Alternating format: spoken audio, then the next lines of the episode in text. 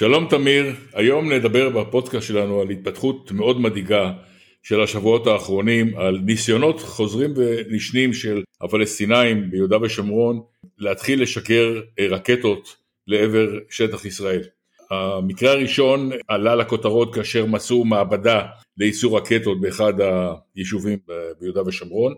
לאחר מכן גילו רקטה, כונתה רקטה פשוטה פרימיטיבית על משגר באחד השטחים הפתוחים. ניכר שיש פה מאמץ איראני להעתיק את הדפוס אה, של עזה גם ליהודה ושומרון כדי לאיים על ישראל ברקטות. ישראל כנראה הולכת לחזור על הטעות שנעשתה בעזה כאשר זלזלו ברקטות, בצינורות האלה שעשו אותם רקטות, בהתחלה זלזלו בכל הקסאמים האלה. החמאס בחסות היחס המזלזל של ישראל פיתח תעשיית רקטות גדולה וראינו בעימות האחרון את כמויות, את מטחים של הרקטות שכמה מהם הגיעו למרכז הארץ ויש להם עוד כמות גדולה גם להם וגם לג'יהאד האיסלאמי. לכן הגישה של ישראל שיהיה בסדר ואנחנו יודעים מה קורה, אותי לא מרגיע.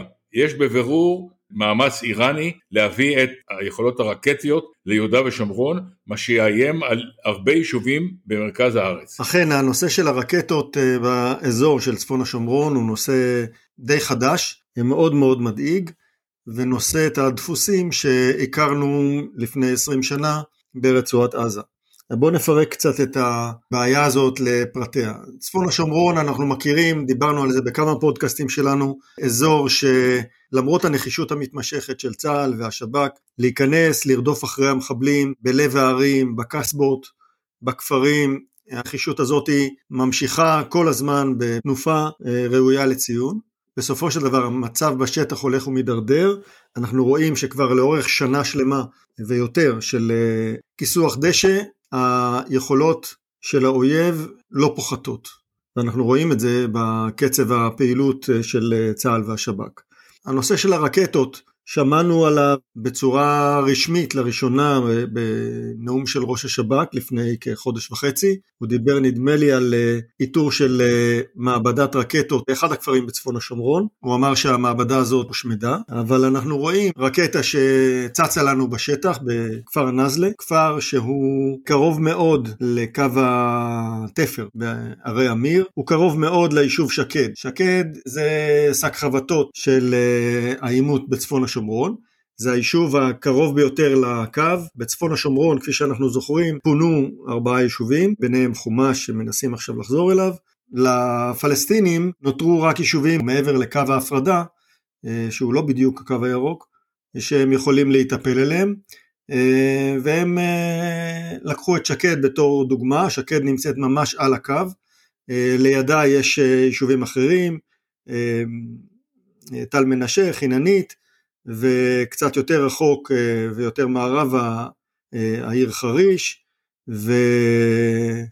ובהמשך גם אה, כוכב יאיר וצור יגאל, וכפר סבא אם אנחנו הולכים ממש דרומה.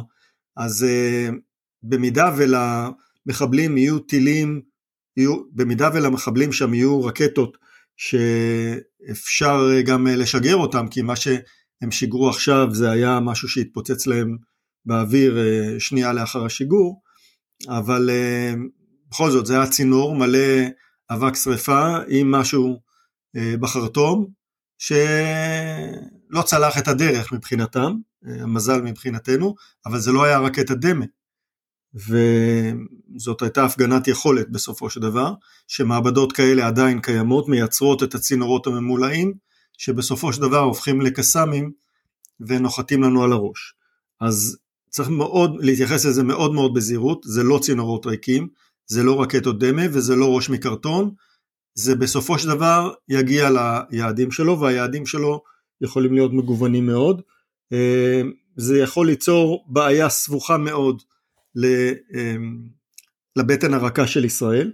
כרגע זה עדיין מוגבל לצפון השומרון מכיוון שזה אזור שהוא די אה, אזור שהוא די מערב פרוע, אבל אה, אם זה ידלוף החוצה, אנחנו בבעיה רצינית. כל ה... היכולת הזאת צצה בשטח הזה בגלל שהרשות הפלסטינית הוציאה אותו מאחריותה למשך שנה, ובזמן הזה הם הצליחו להכניס הרבה מאוד יכולות.